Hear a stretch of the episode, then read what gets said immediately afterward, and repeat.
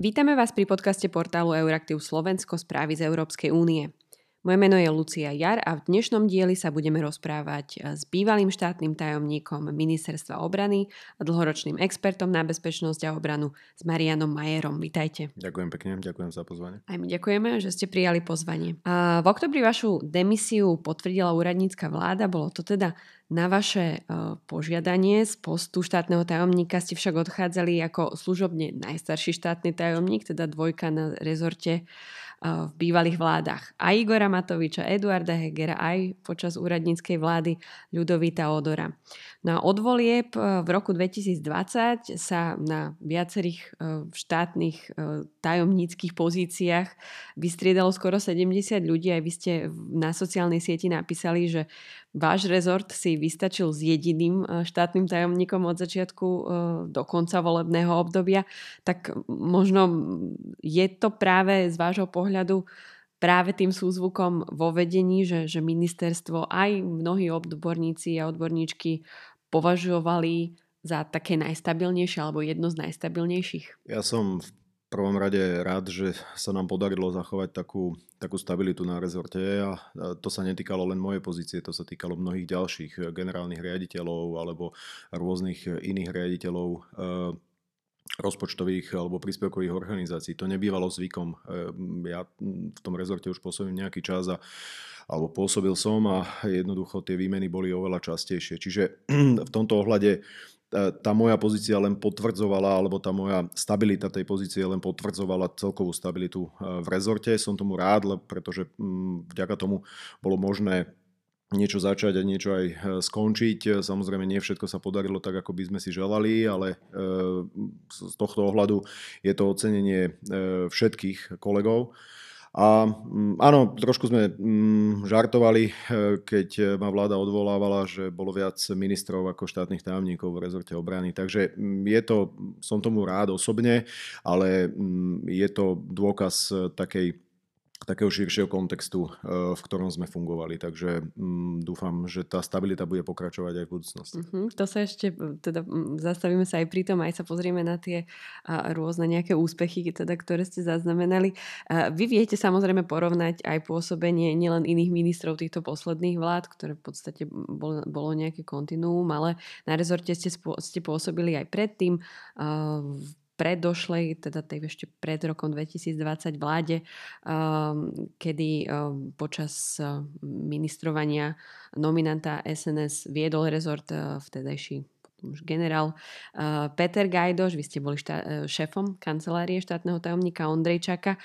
Keby ste možno mali vybrať nejaký zásadnejší moment alebo rozdiel pri vedení ktorý ste takto, takto blízko sledovali, tak kde by ste možno hľadali? Lebo opäť sa nám dostáva do vedenia vláda vo veľmi podobnom zložení, trochu tam bude iný minister, možno nám to trochu aj načrtne to, že čo sa dá očakávať. Ten základný rozdiel by som povedal bol v, a súvisí to s tou mojou predošlou alebo s tou vašou predošlou otázkou, e, v tom konsenze eh, v rezorte. Tá vláda, ktorá bola eh, pred rokom 2020, bola veľmi rôznorodá z hľadiska akoby svojho ideologického a geopolitického nastavenia a to sa potom prejavilo aj v niektorých rezortoch vrátane rezortu obrany. A Konkrétne to znamenalo, že minister bol zo Slovenskej národnej strany a mal štátnych tajomníkov, ktorí boli z dvoch ďalších e, koaličných e, strán a hlavne e, teda strana Most Hit v tom čase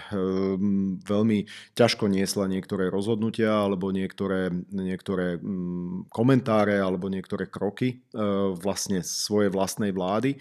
A toto sa potom nejakým spôsobom prenášalo aj na ten každodenný život e, v rezorte a v podstate viedlo to k množstvu z dnešného pohľadu absolútne nepochopiteľných e, možno prekaračiek a krokov, ktoré brzdili potom vôbec ten výkon. Takže z tohto ohľadu, ak to porovnám, tak e, je to čierne a biele, je to jednoducho, sú to dve, dva odlišné svety, v ktorých sme fungovali. E, z hľadiska práve toho, že vlastne všetkým v tých vedúcich pozíciách, a to ne, nehovorím len o civilných, ale aj vojenských, e, hovorím o generalite ozbrojených síl vrátane náčelníka generálneho štábu, sme sa snažili ťahať za jeden povraz a myslím si, že to bolo aj navonok vidno.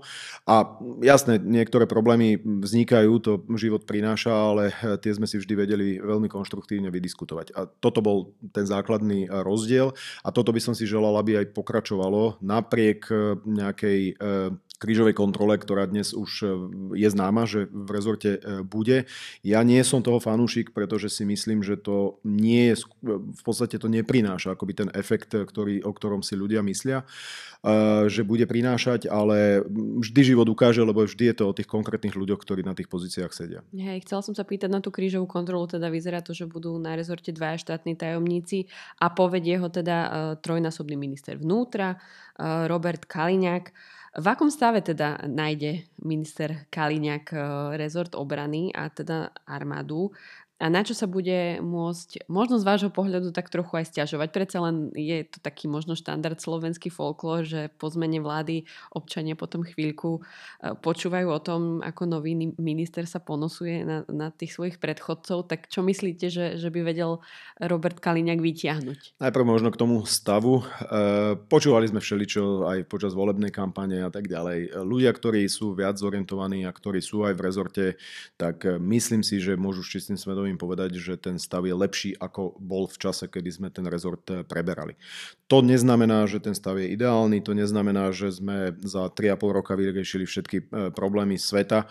Eh, jednoducho 3,5 roka v obrane a bezpečnosti je pomerne krátke obdobie, špeciálne ak to obdobie je podpredkávané krízami, akými sme žili e, my.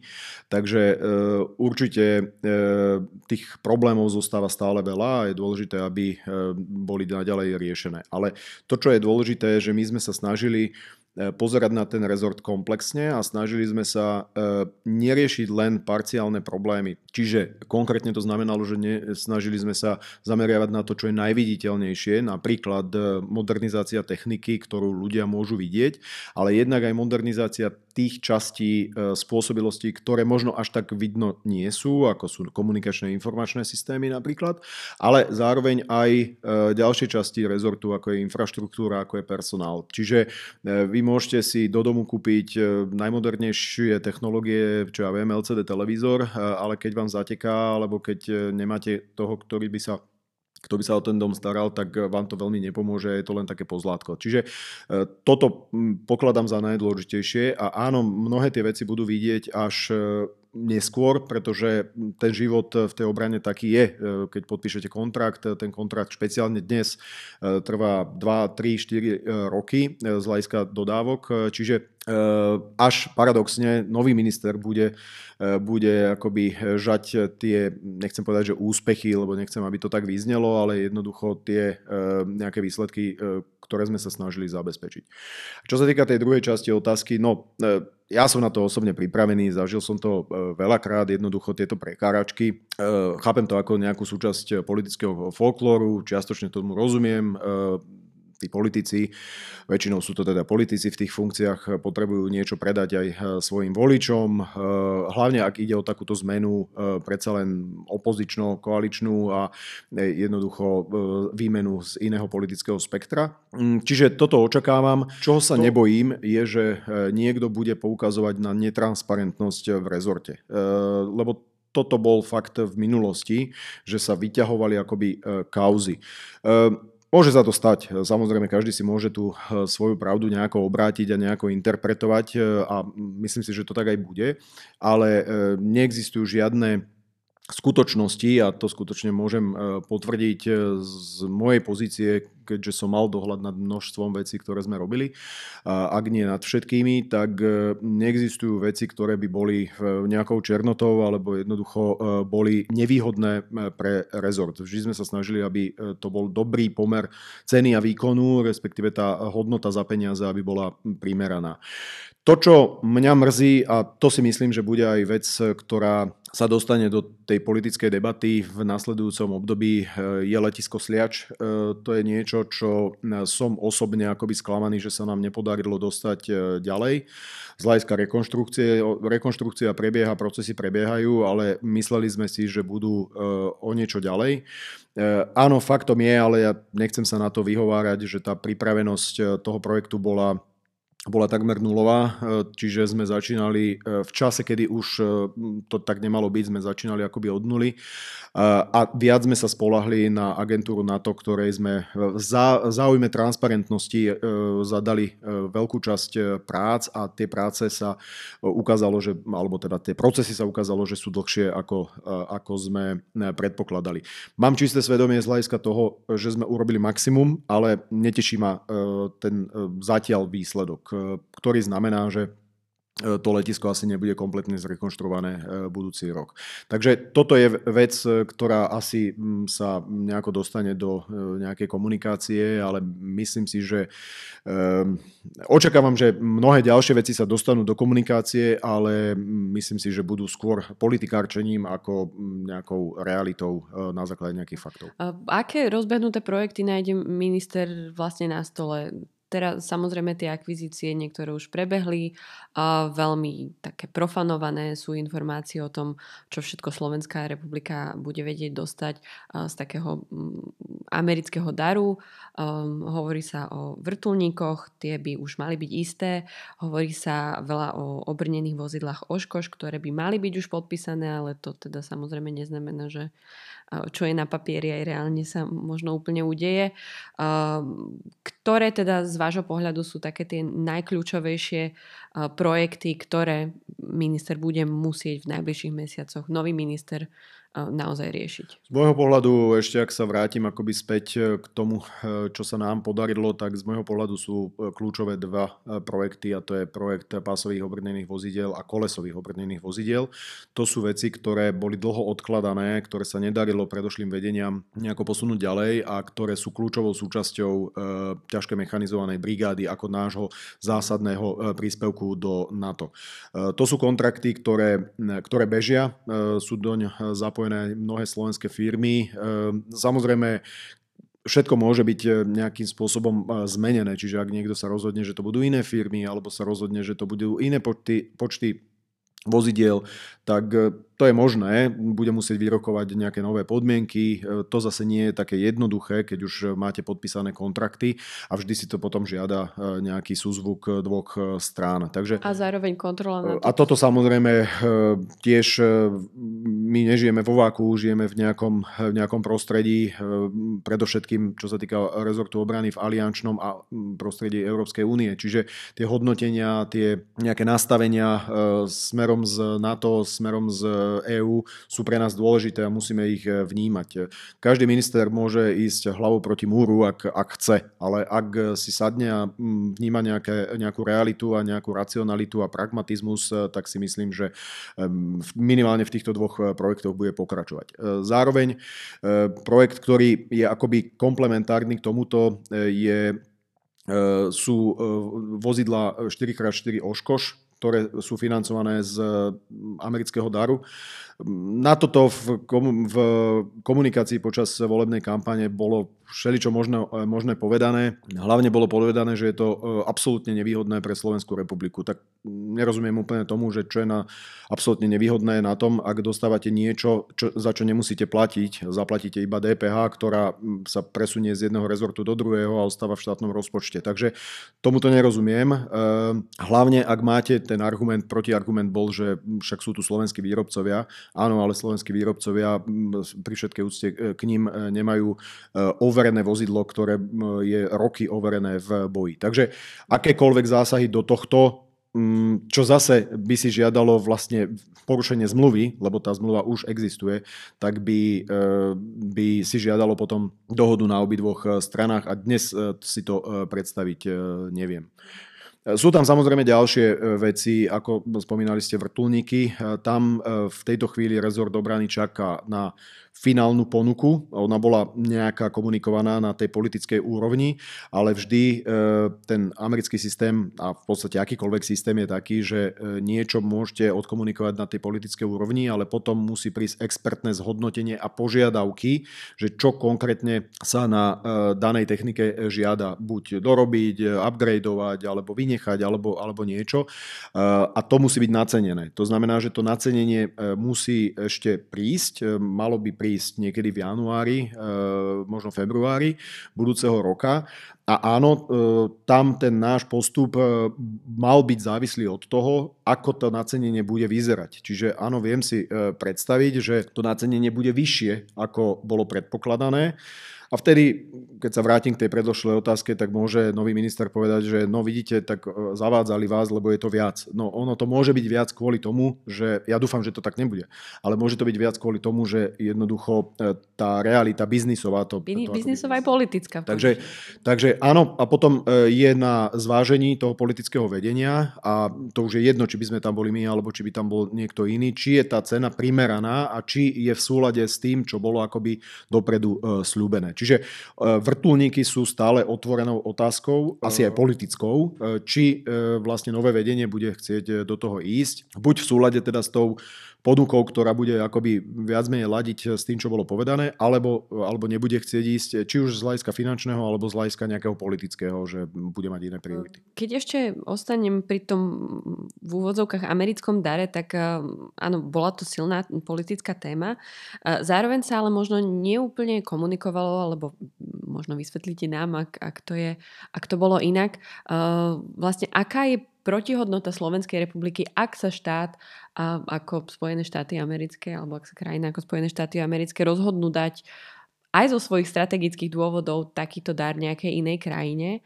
Na druhej strane ešte k tomu pridám taký element, že my keď sme v Euraktive robili také predvolebné prehľady programov politických strán, tak súčasné strany, vládne strany hovorili o tom, že by mali možno záujem o mnoho viac nejako spolupracovať alebo koordinovať svoju, svoju prácu na viac európskej úrovni a teda je tam taký ten antiamerický sentiment v tomto vložený.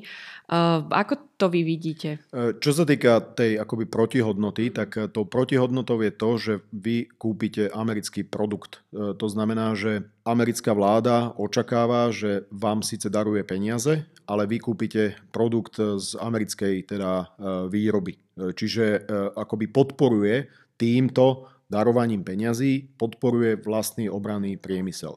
To dáva logiku, e, lebo tak asi by nedávalo logiku, že daruje vám niekto e, peniaze. Môže to tak teoreticky byť, ale že vám niekto daruje peniaze a vy si kúpite niečo, čo je akoby konkurentom e, tej, toho daného štátu. Čiže z tohto pohľadu je to úplne podľa mňa v poriadku. Čiže Spojené štáty nepovedali, musíte si prísť kúpiť oškoše? A Oni povedali, to, to každý vie. To je ten mechanizmus Foreign Military Fund, FMF. To každá krajina vie, že ak vám niekto daruje e, tieto peniaze, teda niekto, americká vláda daruje tieto peniaze, tak ma, môžete si potom e, rokovať s americkou firmou, respektíve s americkými spoločnosťami. Vydáte požiadavku, čiže tá požiadavka môže byť na vozidla 4x4, môže byť na niečo úplne iné a čakáte e, na ponuku, pretože tie ponuky už sú v rukách americkej vlády, čiže firm, americká vláda potom rokuje s tými firmami, za akých podmienok oni tie ponuky dajú, ktoré sa potom prezentujú e, tým štátom, ktoré e, tú ponuku alebo teda ten dar dostávajú. Samozrejme, štát môže povedať, že nechce dar, lebo nechce americké produkty. Tak v dnešnej no, situácii, v čase, kedy na jednej strane hovoríme, že vlastne zbytočne investujeme do, alebo niektorí hovoria, že zbytočne investujeme do armády, alebo že e, jednoducho mali by sme investovať niekam inám, tak ak vám niekto daruje peniaze za kva, e, na kvalitné produkty, nové produkty, no tak podľa mňa by bol blázon, ak by e, ich neprijal, ale niekto možno z nejakých ideologických dôvodov to môže urobiť. Tá druhá časť otázky je, alebo možno to ešte rozšírim, že naozaj sa to tým pádom pre niektorých zdá a tieto slovenské politické áno, strany na to reagovali, že je to taký americký trojský kôň, aby možno rozbilo tú snahu o nejaké európske ambície v obrane. Toto hovoria mm, ľudia, ktorí, e, ktorí zazmluvnili e, stíhačky napríklad F-16 za 2 miliardy eur. To je v podstate, to sú dve strany. E, tretia vznikla z tej, tej prvej, čiže hlas vznikol zo Smeru. To sú dve strany, ktoré boli súčasťou vlády, ktorá podpisovala stíhačky F-16. Čiže z tohto pohľadu mi to príde dosť neprimerané hodnotenie, ale e, napriek tomu dobre e, rozumiem e, tomuto argumentu a myslím si, že nie je lepší dôkaz, že slovenská vláda, alebo teda vlády a vedenie ministerstva obrany za posledné 3,5 roka sa snažilo hľadať všetky možnosti, ako to, že sme podpísali už spomínané pásové obrnené vozidla so švédskou spoločnosťou, e, kolesové vozidla s fínskou spoločnosťou, e, radary s izraelskou spoločnosťou a veľmi e, veľká komunikácia a spolupráca je s Nemeckom, hoci nie na nejakých priamých nákupoch, ale v súvislosti s vojnou na Ukrajine, s technikou tankovou alebo, alebo jednoducho aj PVO, ktoré včera, myslím, alebo prevčerom, ako nahrávame, bolo odprezentované Slovensku. Takže e, skutočne e, a zároveň aj ja osobne som sa snažil, aby sme rozvíjali spoluprácu aj s krajinami, s ktorými to možno nebolo také bežné. Taliansko, e, máme talianské lietadla, Taliani majú záujem na ďalšej spolupráci. Grécko, Španielsko, prichádzajú španielskí vojaci onedlho. Čiže myslím si, že tá spolupráca s európskymi krajinami je veľmi nebola nikdy lepšia. Nebola nikdy lepšia, ale to neznamená, že teraz Američania neexistujú alebo jednoducho musíme odmietať veci, ktoré sú výhodné pre nás. Nie, že výhodné e, pre Ameriku, ale výhodné pre nás. Uzavriem ešte túto tak trochu politickú tému alebo tému nového vedenia. Mali by ste možno pre budúceho ministra, respektíve štátnych tajomníkov nejaké rady? Ja rozumiem teda, že je náročné, že je to taká náročná otázka, ale vzhľadom teda na pomerne zrejme politické a možno aj trochu hodnotové rozdiely medzi vami, ale zase možno v záujme deklarovanej nejakej snahy byť spoľahlivým partnerom, ktorú teda tieto nové vládne strany už deklarovali v koaličnej zmluve a aj vzhľadom teda na nejaké existujúce a stále platné strategické dokumenty, ktoré proste máme na Slovensku? Ja sa e, napriek e, tej vašej otázke, ja sa na nové vedenie nepozerám so žiadnymi predsudkami. E, áno, prichádzajú z nejakých strán bývalej koalície, bývalej opozície, ale ja im držím palce. Držím im palce a ak niekto sa ma bude pýtať niekedy na názor, tak veľmi rád akoby ten svoj názor, názor dám v prospech ozbrojených síl, pretože toto je dôležité. Ten rezort obrany nie je e, pravý, ľavý, nie je čierny alebo biely. Jednoducho je to o obrany schopnosti Slovenskej republiky, ktorá by mala byť základným záujmom e, všetkých e, politických strán na Slovensku. Takže v tomto ohľade ja im držím palce. Nemyslím si, že potrebujú nejakú zásadnú radu odo mňa. Minimálne v pozícii ministra je skúsenejší človek, minimálne politický, niekoľkonásobne skúsenejší ako ja a samozrejme aj manažersky. E, čiže je len dôležité, aby e, počúvali e, ľudí v rezorte, aby jednoducho pristupovali k veciam racionálne a pragmaticky a potom veci budú v poriadku. A rozumiem samozrejme, že každý má nejaké politické priority a niečo akoby ho zaujíma viac, niečo menej, na niečo dáva väčší dôraz. Na to má každý právo, čiže platí to aj o tomto vedení. Povenujeme sa teraz v tejto druhej časti trochu viac slovenskému obrannému priemyslu, lebo naozaj zažíva trošku taký boom v ostatných mesiacoch, aj viac, viackrát sme už spomínali. Ako za vášho pôsobenia vo vedení rezortu prebiehala tá spolupráca s obranným priemyslom? Možno dajú sa nejaké konkrétne úspechy špecifikovať, prípadne nejako porozprávať o, o nastavení dôvery predsa len medzi rezortami a firmami, teda rezortom špecificky obrany niekedy rezortami financí, hospodárstva možno a, a teda firmami. Častokrát dochádzalo v minulosti k takým možno napätiam aj to médiá veľakrát prezentovali ako možno nie ako keby nejakú otvorenú spoluprácu. Napriek tomu sa veľa hovorí o tom, že potrebujeme stále podporovať tento druh priemyslu. Čo by ste možno vybrali alebo vypichli? Tu treba povedať, že e, ten obranný priemysel treba chápať ako partnera. E, v minulosti to tak nebolo, vždy sa pozeralo, alebo často sa pozeralo na tie firmy, že to sú firmy, ktoré nás chcú nejako oklamať, chcú na nás zarobiť, alebo, alebo ja neviem, nejakým spôsobom nás podviesť. A toto bol zlý prístup. To znamená, že my sme sa snažili, a ja osobne, e, ktorý som bol za e, tieto veci zodpovedný, sme sa snažili skutočne partnersky pristupovať e, k tým spoločnostiam. Na jednej strane hájiť záujmy rezortu a hájiť záujmy štátu. To je dôležité. Ale na druhej strane počúvať aj tie firmy, počúvať jednoducho ich problémy, počúvať odporúčania A to sa nám podľa mňa darilo. E, tým hlavným partnerom bol, bolo Združenie bezpečnostného obranného priemyslu, ktoré združuje, ja neviem, 60 e, firiem na Slovensku, všetky vlastne e, relevantné firmy bezpečnostného obranného priemyslu. Mali sme veľmi pravidelné, jednak sme to mali aj potvrdené nejakými dokumentami, ale mali sme reálne pravidelné stretnutia, či už na mojej úrovni, alebo s ministrom obrany, alebo z, na nižších úrovniach s generálnymi riaditeľmi. Takže myslím si, že tá spolupráca bola dobrá a aj to očakávanie dnes tých firiem od budúcnosti e, je e, nastavené pomerne vysoko. To znamená, že ak sa to zmení, ja verím, že sa to nezmení, tak e, tie firmy sa ozvú. Čo je dôležité, a už som to naznačil v predošlých odpovediach, že my sme reálne tým firmám priniesli prácu. To znamená, že reálne sme tlačili na to, aby boli súčasťou e, tých, e, tých vzorcov e, výroby jednotlivých, jednotlivých produktov. Čiže, a to skutočne sme sa bavili s veľkými firmami, ako je Bae alebo ako je Patria a, a podobne, ale aj Lockheed Martin, kde sme už hľadali nejaké keďže eh, nebolo to zapojenie priemyslu v minulosti eh, vyjednané, tak sme hľadali nejaké cesty. Čiže skutočne s gigantami obranného priemyslu vystupovali sme, alebo snažili sme sa vystupovať sebavedomo, ale na druhej strane samozrejme nemohli sme ísť hlavou proti múru a snažiť sa presadiť niečo, čo je absolútne nerealistické.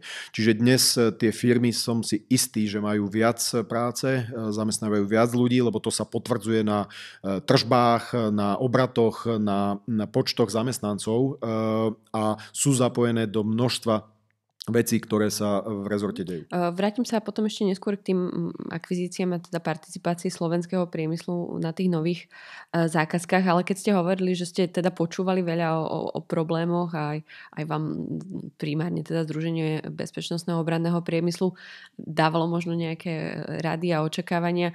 Čo sú možno také tie top veci, ktoré naozaj sú pre nich ešte stále kľúčové a ktoré bude teda musieť nová vláda riešiť. Nedostatok personálu. To je kľúčový problém nie len teda obraného priemyslu. Hovoríme o technickom, kvalifikovanom eh, personále, s tým sme mali problém aj eh, vo vlastných eh, firmách, ktoré sú v štátnom vlastníctve alebo teda pod kontrolou ministerstva obrany, ale toto počúvame aj od, od firiem naprieč Slovenskou republikou. Samozrejme závisí, kde tá firma sa nachádza, čo robí a tak ďalej, čiže aj tie požiadavky sa líšia, ale áno, nedostatok kvalifikovaného personálu Uh, je akoby problémom eh, takým širším, s ktorým sa bude musieť vláda ako celok eh, vysporiadať. Eh, potom sú to pochopiteľne veci prispôsobenia sa vlastne takému, takým novým, mm, novým skutočnostiam. Jednoducho mnohé tie firmy sú firmy, ktoré už aj v minulosti sa adaptovali na, na moderné 21. storočie, na spoluprácu v rámci aliancie, mm, spoluprácu s ďalšími spoločnosťami, ale niektoré neboli na to zvyknuté dotknuté. To znamená, že aj e, to zapájanie tých firiem e, je niekedy o takom testovaní vzájomnom. Aj tí, tí giganti, o ktorých som hovoril, tak nespolupracujú len s hocikým a snažia sa vlastne nejako si vytvoriť e, ten vzťah. Takže toto sa podľa mňa darí. Dôležité je, aby tie firmy skutočne partnersky spolupracovali a aby dnes je dôležité hlavne, aby mali podporu e, zo štátu. Ale podporu neznamená, že kupujete priamo ich, e, ich produkty, môže to aj to znamenať, ale znamená to, že jednoducho chodíte na výstavy, stretávate sa s nimi, podporujete ich v zahraničí, kde, e, kde treba, hľadáte nejaké cesty. Čiže toto podľa mňa je cesta ako ten obranný priemysel, ktorý už dnes je inde, ako bol pred možno 5 rokmi, aby si udržiaval tú, tú svoju kvalitu. Ešte sa spýtam na ten personál, lebo to je naozaj téma, ktorá trápi nielen obranný, ale v podstate celý priemysel a nie len na Slovensku, ale v podstate v Európe. Sú aj nejaké nápady zo strany priemyslu, eh, ako toto vôbec riešiť? My sme veľa o tom diskutovali, hlavne so združením, ale aj s jednotlivými spoločnosťami eh, samostatne. Eh, tie, tie cesty sú a aj sme niektoré sa snažili implementovať o prepájaní škôl, o, o prezentácii tých firiem pre stredné školy, napríklad odborné školy, učňovské školy, hľadanie nejakých, e, nejakých e, investícií do, do vzdelávania z tých firiem, ktoré tu vlastne kupujú, teda predávajú tie svoje produkty, alebo ktoré jednoducho s ktorými boli uzavreté kontrakty. Takže áno, tá cesta existuje, len to nie je z roka na rok. Čiže to je investícia skutočne nielen teda finančná, ale investícia toho úsilia na dlhé roky alebo na viacero rokov, pretože niečo, čo bolo zanedbané aj objektívnych dôvodov, pretože jednoducho tá potreba eh, nebola taká intenzívna z hľadiska tých eh, obranných produktov alebo jednoducho vojenských produktov, no tak sa neinvestovalo toľko ani do vzdelávania, ani do možno niektorých vecí, ktoré dnes sa javia ako kľúčové. No a teraz tá druhá časť ohľadne zapájania slovenského priemyslu do, proje- do projektov, ktoré, alebo akvizícií, ktoré súvisia s modernizáciou, keď Slovenská republika nakupuje od zahraničných partnerov um, nejakú techniku, nejaké spôsobilosti, tak uh, pod, aj pod vašim vedením teda ste sa snažili zapájať slovenský priemysel uh, do tohto. Ako to potom v praxi vyzerá? Hej? Že ideme mať povedzme um, obrnené vozidlá, um, ako sa vytvára partnerstvo nejako, s nejakou slovenskou firmou, ktorá predpokladám do, dodáva nejaké čiastočke, čia, čiastkové produkty do toho, alebo ako sa takéto partnerstvo vytvára a potom ako to ďalej funguje v praxi? Sú akoby dva spôsoby. E, jeden je, že samotné firmy, e, tie zahraničné firmy si hľadajú svojich partnerov na Slovensku. To znamená, zmapujú si prostredie oslovia firmy, idú sa e, pozrieť na ne e, a identifikujú, že tento a tento by mohol byť e, prínosom pre našu výrobu. Samozrejme už majú v hlave to, že takáto požiadavka príde zo strany štátu. Na druhej strane akoby opačný prístup je taký, že štát vlastne povie, v tomto prípade ministerstvo obrany povie, že tak spolupracujte s týmito a s týmito. My sme do tohto išli čiastočne, e, pretože sme chceli e, pamätať na zapojenie firiem, ktoré sú štátnymi firmami, čiže to e, sú firmy, ktoré kontroluje ministerstvo obrany, pretože je záujmom a zodpovednosťou ministerstva obrany zabezpečovať prácu pre vlastné firmy. Samozrejme, nemohli sme preferovať, že tak z hľadiska vzťahu k súkromným firmám, že tak spolupracujete radšej s týmto alebo s týmto, lebo to by bola nejaká neprimeraná pomoc. Čiže táto komunikácia už ostávala na tých na tých spoločnostiach eh, samotných. No a eh, ak dôjde vlastne k identifikácii tých eh, firiem, no tak potom súčasťou kontraktov a preto každý ten kontrakt bol podpisovaný na rôznych úrovniach, jednak na takej tej medzivládnej, ak išlo o kontrakt vláda-vláda, ale potom zahrňal aj konkrétne spoločnosti. Čiže tam už sme vlastne podpisovali akoby e, zastúpenie akoby e, tých štátnych firiem, ktoré sa stali akoby tam tými prime contractors, jednoducho tými hlavnými akoby zodpovednými za za vedenie akoby toho projektu. A, a tieto firmy už si potom podpisovali svoje čiastkové zmluvy e, navzájom, takže do toho už ministerstvo potom nevstupuje, e, či už sú to firmy, e, teda kontrakty medzi tými štátnymi spoločnosťami a súkromnými spoločnosťami, alebo medzi tou zahraničnou firmou a tou súkromnou spoločnosťou. Čiže je to pomerne komplikovaný, komplexný e, proces, ale ktorý v konečnom dôsledku by mal e, smerovať k tomu, že tá firma nie len vyrobí nejaký komponent e, alebo nejakú časť pre vozidlo alebo pre nejakú techniku, ktorú my dnes budeme, alebo teda postupne budeme odoberať, ale zároveň sa stáva vlastne súčasťou toho dodávateľského reťazca pre tú zahraničnú firmu bez ohľadu na to, či je to na Slovensku alebo je to niekde inde. A toto je, toto je mm, to dôležité napríklad v prípade mm, spoločnosti Patria, vozidel 8x8 sú zapojené firmy, ktoré už dnes vedia, že Patria podpísala e, zmluvy aj v iných krajinách a jednoducho budú dodávať komponenty aj pre tieto iné kontrakty. Čiže aby to bolo udržateľné, aby to nebolo len na 2-3 roky, kým sa e, dodajú tieto produkty pre Slovensko, ale aby to bolo udržateľné pre tie firmy. Toto je, toto je to kľúčové. E, z veľkej časti to teda závisí od toho nastavenia nastavenia úplne na začiatku, ale potom už to závisí samozrejme od tej šikovnosti a od tej komunikácie medzi tými firmami e, samotnými. E, sú niektoré špeciálne slovenské vývozné artikle, ktoré má slovenský e, obranný priemysel? Dá sa povedať, že je v niečom možno unikátny európsky alebo svetovo? Dnes možno, možno najznámejší je mm, systém Zuzana 2, ktorý reálne bojuje na Ukrajine a je on záujem aj, aj v iných krajinách. uh, alebo o deriváty tohto systému, lebo existuje, my sme aj odprezentovali, alebo teda spoločnosť Konštrukta Defense, ja som bol to e, účastný v Londýne, sme odprezentovali akoby ľahšiu verziu Ehm, Zuzany 2 ehm, pod názvom BIA. Takže toto je akoby jeden taký vývozný artikel. Potom určite odminovacie systémy, tie poznajú aj bežní možno občania Slovenska, ktoré dnes takisto sú využité už alebo využívané na Ukrajine, ale aj v iných častiach sveta. Dochádza k postupnej modernizácii a tiež pracujeme na tom, aby jednak aj boli doplnené v, pre slovenské ozbrojené sily, ale aby aj boli vývozným artiklom pre pre, firmu do zahraničia. Potom je to munícia dnes veľmi potrebná, kde Slovensko má veľmi dlhú tradíciu výroby munície alebo komponentov munície.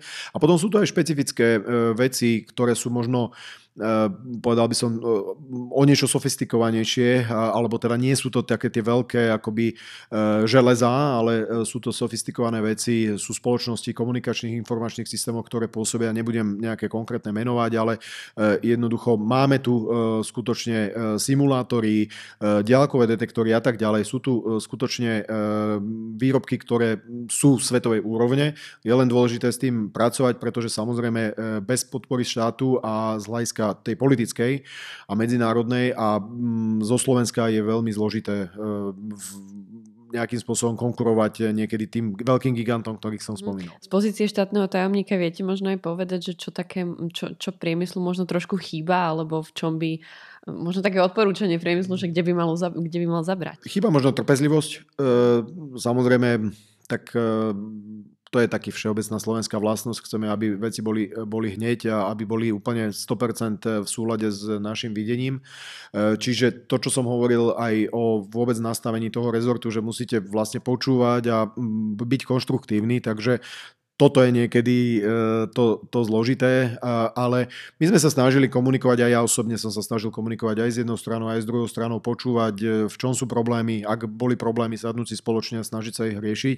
A myslím si, že e, slovenské firmy sú pripravené byť skutočne dôležitým dôležitou súčasťou e, priemyslu e, a byť konkurencieschopné e, na svetových trhoch. Majú kvalitných ľudí, ak hovorím teda o nedostatku, tak tí ľudia, ktorí pracujú v tých firmách, sú kvalitní. Dôležité je, aby mali akoby ten, ten základ a vedeli sa rozvíjať a myslím si, že mnohé to dokazujú a v budúcnosti ešte dokážu. Konkurencieschopnosť samozrejme je taká kľúčová vec, ale dôležitý je taký ten ťah na bránu zo strany vlády a to ste už aj tiež spomínali pretože vláda musí, alebo teda š, š, vedenie rezortu musí na nejakých medzinárodných fórach presvedčiť záujemcov z iných krajín o tom, že práve teda tá slovenská spoločnosť má určité možnosti e, naplniť požiadavky ich dopytu. E, na úrovni Európskej únie aj e, na to vzniká ale stále viac teda možností na financovanie a investície do výroby, nachádzajú sa nové peniaze, dokonca spoločné európske peniaze. A mnohé krajiny a inštitúcie dokonca hovoria o tom, že už sme v takej situácii vzhľadom na to, že, že za dverami naozaj ešte stále zúri vojna, že by firmy nemali hľadať len takú nejakú dlhodobú udržateľnosť zisku, ale niektorí dokonca hovoria o tom, že by sa mal, zvažo- mal zvažovať aj prechod na vojnovú ekonomiku, čiže o mnoho aktívnejšie pracovať s tými firmami už bez ohľadu na zisk. Čo bude možno z vášho pohľadu teda zásadné v tejto oblasti? Je veľa nových iniciatív aj na úrovni Európskej únie aj na úrovni NATO sú peniaze, mnoho vecí je na papieri, ešte zatiaľ nie sú realitou. E, má tam slovenský priemysel šancu nejakým spôsobom zabudovať? A čo bude možno teda to hlavné, široká otázka, ale čo bude to hlavné, aby, aby sa v tej veľkej konkurencii e, dokázal nejako nájsť? Dôležité je, aby e, tie iniciatívy pokračovali a aby neboli nejaké krátkodobé, aby neboli naviazané napríklad na vojnu na Ukrajine, pri ktorej si všetci želáme, aby skončila čo najskôr, aby skončila zajtra. Ale ukázalo sa, aj tá vojna to ukázala, aj mnohé ďalšie procesy ukázali, že e, tá e, potreba investícií do obrany e, tu je dlhodobá, že to poddimenzovanie je, je takisto dlhodobé a jednoducho mm, je potrebné tú pozornosť tomu venovať roky od teraz. Čiže toto je dôležité, aby to neboli len krátkodobé, lebo tak veľakrát ja som síce fanúšik, veľký fanúšik Európskej únie, aj obranej spolupráce v Európskej únii, ale veľakrát je to taký, že niekto s niečím príde, potom to trošku akože ide do zobudnutia, nemá to ten efekt. Potom je to o veľkých krajinách, ktoré si akoby rozparcelujú niektoré záležitosti. Toto sú podľa mňa rizika, ktoré tam existujú. Zároveň je dôležité, aby aj tie slovenské firmy eh, a my sme sa snažili eh, prezentovať tie veci, robiť eh, prezentačné dni, pomáhať tým firmám aj v zahraničí, či už v Bruseli, v Luxemburgu a tak ďalej, tam, kde vlastne tie, tie inštitúcie sedia. Takže je dôležité, aby aj oni investovali možno do ľudí, ktorí sledujú tieto veci, lebo im sa to javilo ako ako zbytočné možno platiť človeka, ktorý sa zaoberá nejakými vzťahmi s medzinárodnými organizáciami, lebo nevedeli v, tém, e, nevideli v tom efekt. E, čiže e, musí to byť taká obojstranná cesta. Zároveň mm, pre slovenské firmy asi cesta je s výnikom možno tých úplne, úplne špecifických je cesta cez také väčšie konzorcia, preto sú aj tie podmienky nastavené veľakrát tak, že aby to boli spoločné nejaké konzorcia, aby to bolo spoločné financovanie viacerými partnermi. Jednak to mm, pod, e, podmienuje tú, e, alebo, alebo nejakým spôsobom posilňuje tú Eh, tú, tú spoluprácu európsku, hlavne teda keď hovoríme o Európskej eh, únii, ale mm, zároveň samozrejme to eh, ešte viac akoby pomáha tým firmám byť konkurencieschopný a porovnávať sa s tými najlepšími. Takže je to tiež beh na dlhšiu tráť. Dnes sú tam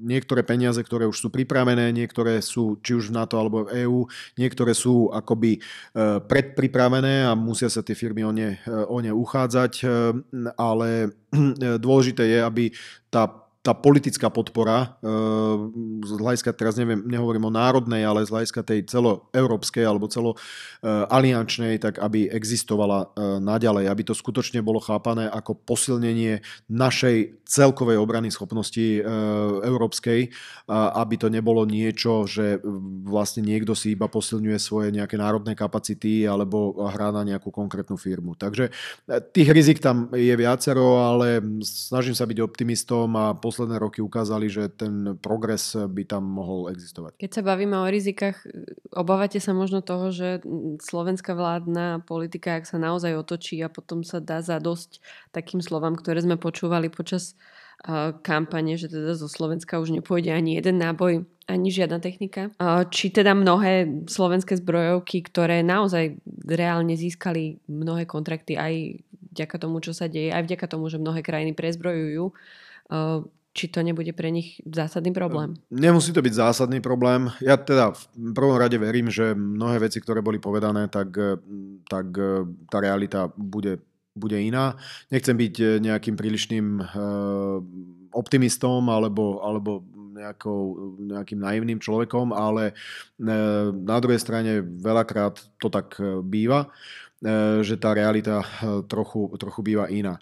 E, samozrejme rozumiem nejakým politickým odkazom, nejakým politickým prioritám, mnohé tie firmy už dnes, alebo ten obranný priemysel už je nastavený tak, že v zásade nepotrebuje akoby nejaké vedenie za ručičku zo strany štátu, ale vždy ten, tá pomoc štátu je vítaná. Čiže ak to tak nebude, no tak nemusí to znamenať, že firma nefunguje alebo skrachuje alebo nie je schopná fungovať v medzinárodnom prostredí. Tie firmy si tú cestu dovolím si tvrdiť, nájdu, ale možno to bude zložitejšie, možno to e, bude menej výhodné, možno to bude celé komplikovanejšie. Čiže e, ja predpokladám, že aj tie odkazy smerom akože s Ukrajinou, už žiadny náboj a podobne, no dá sa veci robiť rôznym spôsobom.